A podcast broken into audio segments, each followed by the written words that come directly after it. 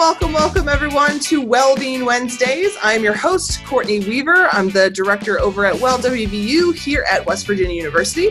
And joining me today is Dr. Narayan Gold. He is a staff psychologist at the Carruth Center and he's also their assessment coordinator. So we want to say welcome to Narayan. And how about you give us a little bit of an introduction of yourself and then what your role is here at the university? Sure. Thanks so much, Courtney. So my role as assessment coordinator through the center is to sort of again coordinate, but to sort of cohesively create an intervention or a planning for intervention for folks that have attentional concerns or learning disabilities on campus. Um, it's a, a, big component of our training program. Uh, a lot of our interns, or all of our interns, are involved in that, and we have several doctoral students often every year who do some form of assessment or testing of, of our student population. Attentional concerns and uh, learning disabilities is a very significant barrier to academic success. So we see a lot of those students during the year, um, as many as we can, certainly. Uh, okay. Things are a little bit different now, but overall, um, sort of that is a lot of what my role is. I'm also a therapist at the center and, and, work with clients, do supervision, do all of those things in addition to, to that work as well. And um, I work very closely with Dr. Dan Long over at the Office of Accessibility Services. We work with athletics. Um, so there's a lot of sort of different touch points in terms of student services there. Um, and it's just an area that I'm interested in and, and want to help students with because so many of our students struggle with it um, or, or some type of difficulty related to learning or attention. That's something we'll probably talk about a little bit more later is signs and symptoms and uh, some misconceptions about ADHD. Yeah, so that was a really good segue. Uh, so we are actually going to be talking about ADHD today. So, um, Narayan, what is ADHD? What does it stand for?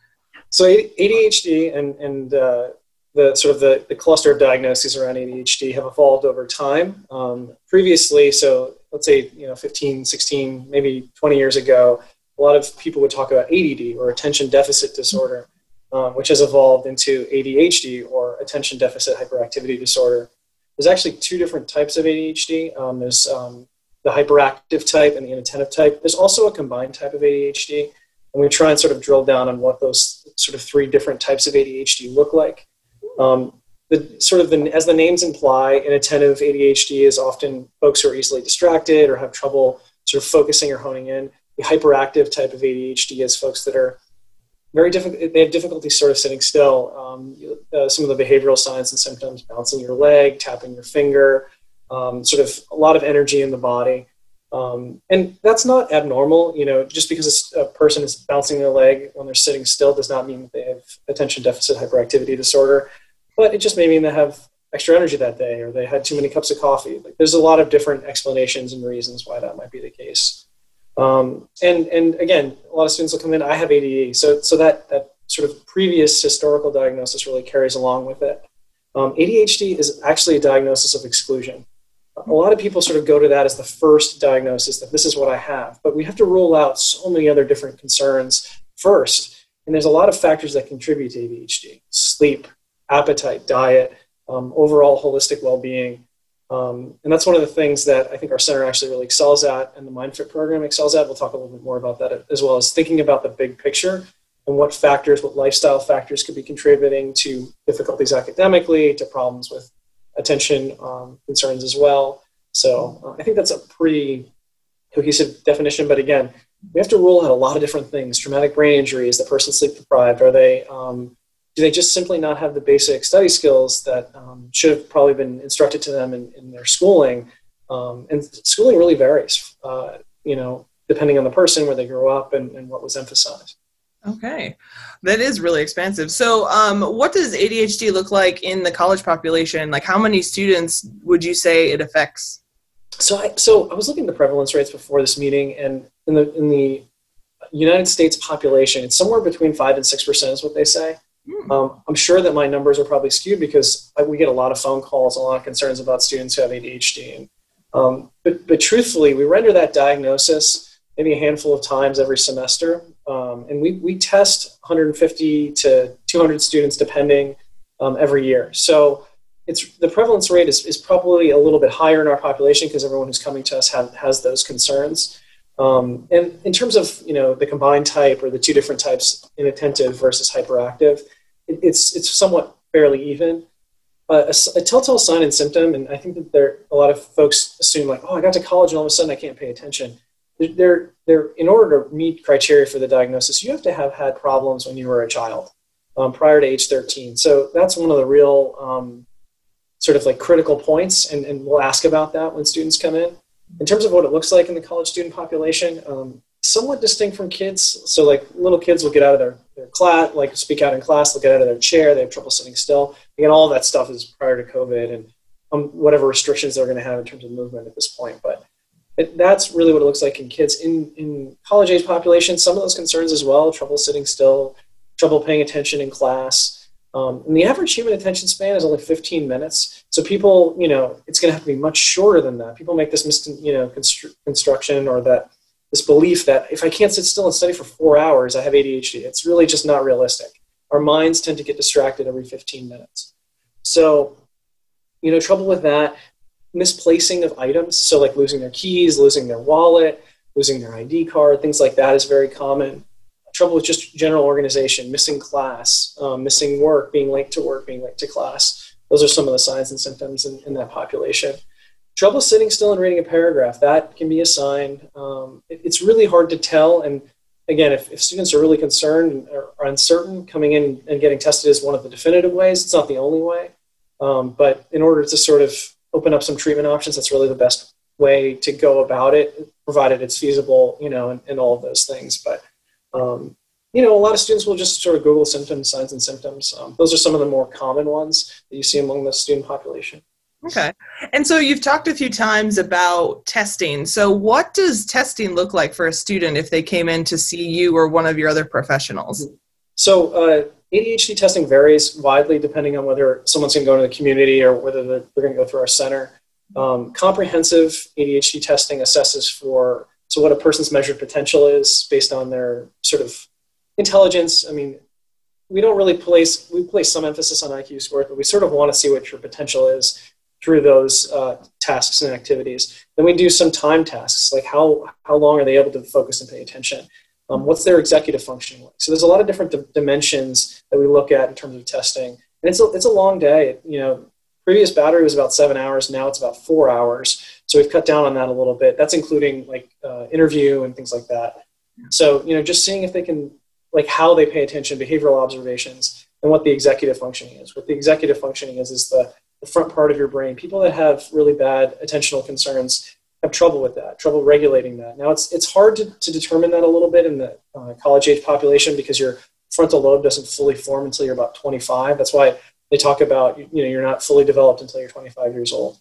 Um, so we test for some of those executive functions. It's, it's essentially your ability to like put on the brakes, to slow down your process, to not jump in. That, that's another sign and symptom is like blurting out answers, interrupting people in conversations. Um, and we'll assess for some of those things as well. Um, it's a it's a significant time commitment. So, but you know, at the very least, there's no guarantee of a diagnosis, but at the very least, at the end of it, students will ideally have a, a picture and, and, an understanding of what their strengths and weaknesses are academically and just in terms of how their, their mind functions. Yeah. Well, I think it's great that that service is offered on campus because at my previous institution, uh, our counseling center wasn't able to provide that for students, and they always have to go off campus, and it can also be extremely expensive if yeah. you go. It's it's it is, and it's it's like close to what a copay is on campus. The the fee is is five hundred dollars, which is is a lot for some students, but I've heard you know two thousand five hundred dollars for a, a battery in the community. So yeah so it's a it's a, it's a great service. Um, so we've talked about some of the signs and symptoms. Are there any additional signs and symptoms of adhd that students should look out for? It's it's mostly those you know again onset prior to age 13 uh, interrupting other people you know breaking you know conversational stride having trouble sort of maintaining a conversation with someone that you know they keep jumping to, from subject to subject to subject. Um, not being able to sit still for more than 15 minutes. So you know again holding an attention span for about 15 minutes is pretty typical. It really depends on the person, the setting, you know, the context. Um, something that's often, I think, misassociated with ADHD is like, I have low motivation. I just don't want to, you know, do well, or I can't do well in school, or I don't feel like doing this. That's really not a sign or a symptom of ADHD. Um, looking at that executive function is really, really important because I think that's really what sets ADHD apart from maybe they've had several concussions and they have post-concussive syndrome or a traumatic brain injury or, things along those lines.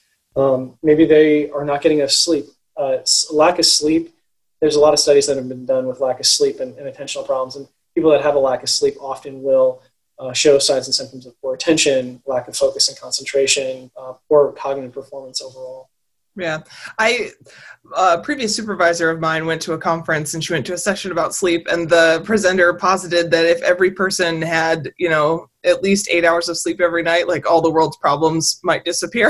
it would. It would be so much better, and it's really hard in our culture, especially you know again in American culture, work, work, work, work, work, and mm-hmm. you know we're we're driven and we're sort of shamed for for taking a break, but if you really want to do well, you know, restoring your your your sleep and making sleep a priority and not eroding your sleep architecture is so important. We talk about that a lot with students that come in for, for attentional concerns. Yeah. It's hard. It's hard. So, you know, some of the treatment options can make sleep worse. So, you know, you have to sort of weigh out those options as well. Okay. And so speaking of like what is a treatment plan for someone with ADHD? So most students that come in, um, and, and this is just, again, I think American culture in general is, is talking about medication. So stimulant medication is a treatment option, absolutely. Um, there's risks and side effects associated with it. So there's cardiac risks. There's trouble and difficulty sleeping often because a stimulant will keep you up at night. Uh, appetite suppression. Um, so, so those are some of the side effects, but a lot of people do benefit from it. True classic ADHD, um, in terms of the diagnosis, people that have that when they take stimulant medication, it really is night and day. It does make a big difference. Um, the challenge, though, is if a student was diagnosed at like 10 and they, they were put on stimulant medication at that age, and at this point, their brains have sort of adapted and adjusted to that. And so taking it away can, be, can make it very difficult, even though they may not meet criteria for it as well anymore. Um, ADHD, people can grow out of ADHD, and, and, and you know the brain can learn to accommodate and, and can learn to sort of adapt.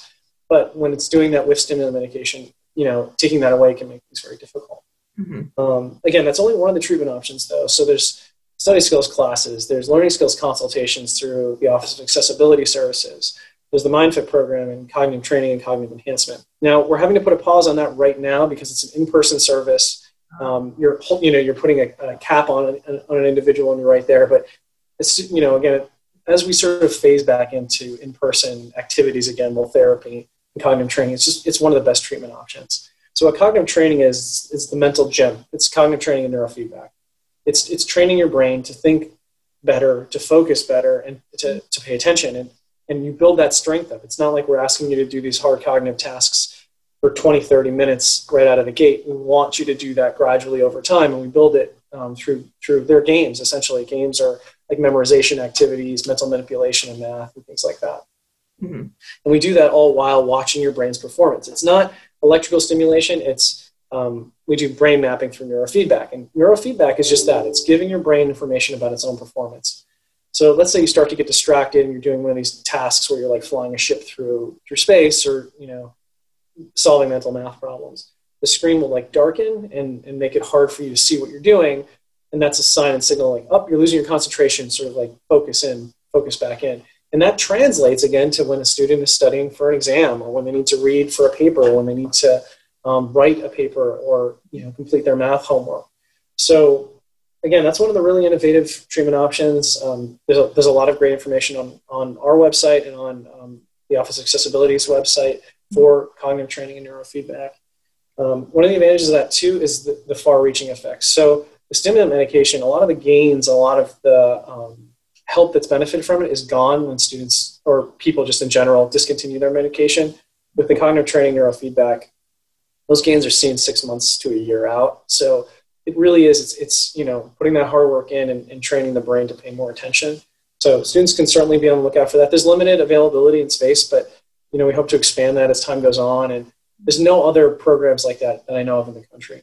Yeah, that's that's really cool. And um, so when we talk about pharmaceuticals, that's something that my department likes to talk about because ADHD medication is often used by folks who don't have that diagnosis as a study aid. Uh, and some people actually don't realize that that is illegal drug use if that prescription is not yours. Uh, and so let's maybe talk about some different ways that people can focus on their studying um, and so without the use of pharmaceutical enhancement. well, and you know, anybody would benefit essentially from stimulant medication, not just folks that have attentional concerns.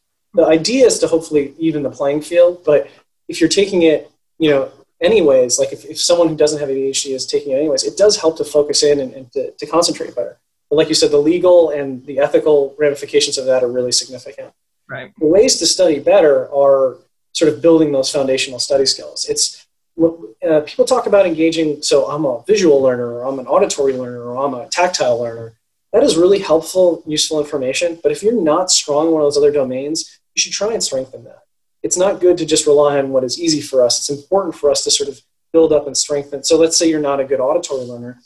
Start to pick up some audiobooks on subjects and things that you're interested in. It doesn't have to be school, but it, the more, so the way that our brains work, the more ways we process information, tactile, auditory, visuals, any sensory processing of information.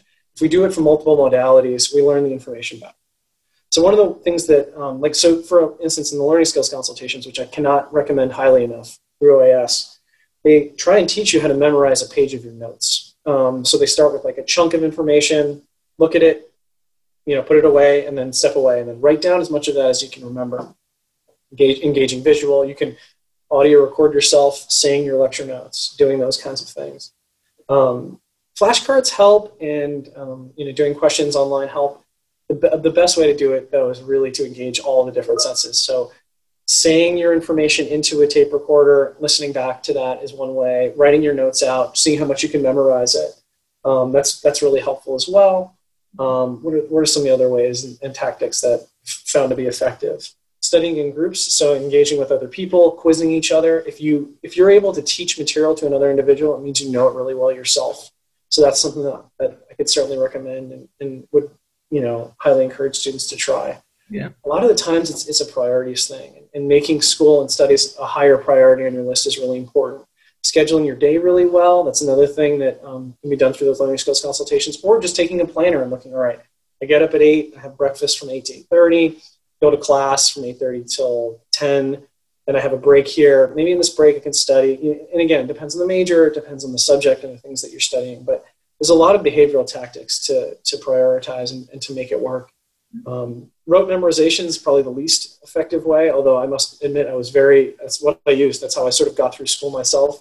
It just is the least effective strategy and i've learned better ones over the years right. I think my entire anatomy class was just rote memorization. You just, I, you just say it to yourself five million times. It just it takes so long. Right, and then but I still remember the um, let's see, like the ulna and the radius. I know which where they are in my arm, uh, so I guess I guess it's kind of sort of stuck.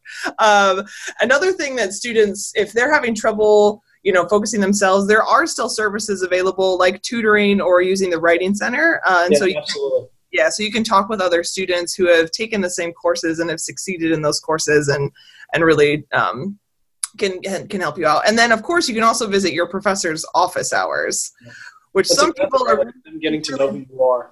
yeah people and people are really intimidated by that at first um, because if their professor is seen as this really powerful figure it can be kind of tough to work up the nerve to go to their office by yourself um, but your professor generally wants you to succeed and so if you're having trouble with the material take advantage and then like i think you just said that gets them to know you which is really helpful down the line So- Well, you know, students will email their professor and say, you know, I'm 0.5 points away from getting a B in your class. Can you, can you help me out here? The- The professors who know you, I think, are much more likely to try and help you out or, you know, give that boost. in yeah oh yeah for There's sure also, there's also tutoring offered, by the way, through the MindFit program. The, the fees and the scheduling for that are a little bit different. So you have to sign up for it before the semester starts. But again, I can't, I can't recommend it highly enough. It, it's so helpful and so many students have benefited from it. They hire specific tutors for each, for each um, sort of major and each, each class type. There is a fee associated with that. Some of the other tutoring that you're talking about does not have a fee, but students really benefit from it. The demand is really high. So I encourage students to look at that as well. Yeah.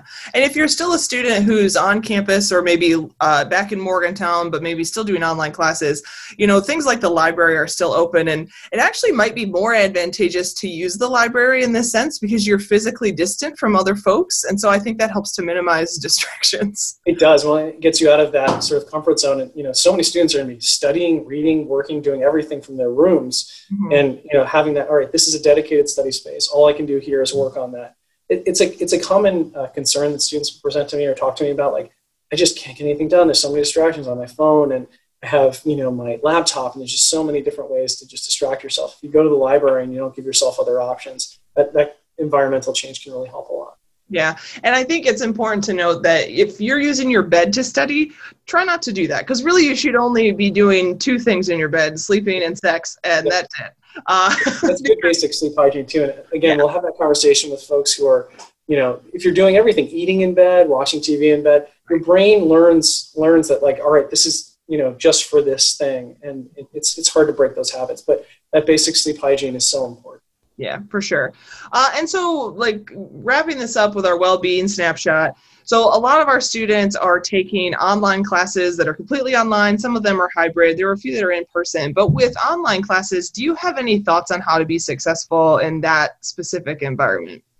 Just like you had done before our meeting today, putting your phone away or putting it on silent, uh, turning off messaging and things like that, just being as fully present as you can be is important again, I don't think this is going to be the major teaching method forever, but I think it's going to be for this semester and possibly next semester, maybe even into you know the following year. So learning how to make this environment work. Like the suggestion you made is a great idea. Going to the library, like library is maybe where I go and do do um, this morning class or this afternoon class. Or going into their to their kitchen, or just literally leaving their bed and having sitting on their desk or sitting on the floor next to their bed. Mm-hmm. Creating that that environment and, and making it as distraction free as possible engaging yourself in, in the conversation. So, you know, through these Zoom classes, you can type in the chat as long as the professor enables it and it's, you know, relevant, volunteering answers, um, sort of processing the material before and after. That's another study tactic that we recommend is so reading your notes ahead of time. So like, let's say we're going over chapter three in political science today. You read it beforehand, um, study it in class, and then read it again afterwards, coming up with any questions you might have as well it's hard though you know and again if you're if you're prone to distraction and prone to having trouble focusing when you're sitting in a lecture hall it's going to be even more difficult on zoom. Um, so you know you're, you're going to have to redouble your efforts. You're going to have to take extra steps to reduce the, the number of distractions that are possible. Um, but that's not going to be easy and and i hope that professors are going to be patient. I think they are and for the most part. Like like you said they want you to succeed. Mm-hmm. so create as a distraction free environment as you, as you can. If you really think there's something going wrong, you know, feel free to call our center, and you know, I'd be happy to talk with folks or um, chat with them about what their options are as well. Um, we're blessed to have psychiatrists on site, as you know, additionally, and they can get offer some great insights as well. Get enough sleep. Um, some exercise can be great. Making sure that you have enough fuel, so eating something in the morning is really helpful as well. Yeah. And I know with online coursework, if you have to submit things to the online portal, generally the deadline is, you know, 11:59 p.m. Maybe set that deadline for yourself a little bit earlier, and so that will encourage you to go to sleep also. Uh, so instead of 11:59, maybe say, well, that I'm going to turn it in by 10 o'clock, and set set that for yourself and get it taken care of, and then you can have a restful night's sleep. Um, Procrastination is so reinforcing. So what happens is people get anxious. All right, oh, I have this paper due. So then they avoid it. It's like, oh no, I'll just watch Netflix for a little while, or I'll go talk to my friend, or I'll you know go for a walk. And then all of a sudden, anxiety goes away. It's like, wow, that's so that's why you know we procrastinate. It's because it feels really good. It feels reinforcing until it's 11:30 and you have that paper you have to write, and you only have 30 minutes to get it done. It's very hard, and you have to train your brain to to get the reinforcement earlier and not engage in the avoidance, which ends up costing you more in the end. Probably. Yeah, definitely for sure. Well, thank you so much, Narayan, for talking with us today about this really interesting subject, and we'll probably likely bring you back on at some point because I'm sure there's way more that we could talk about. And so, thank you to all of our listeners out there, and we will catch you next time on Wellbeing Wednesday.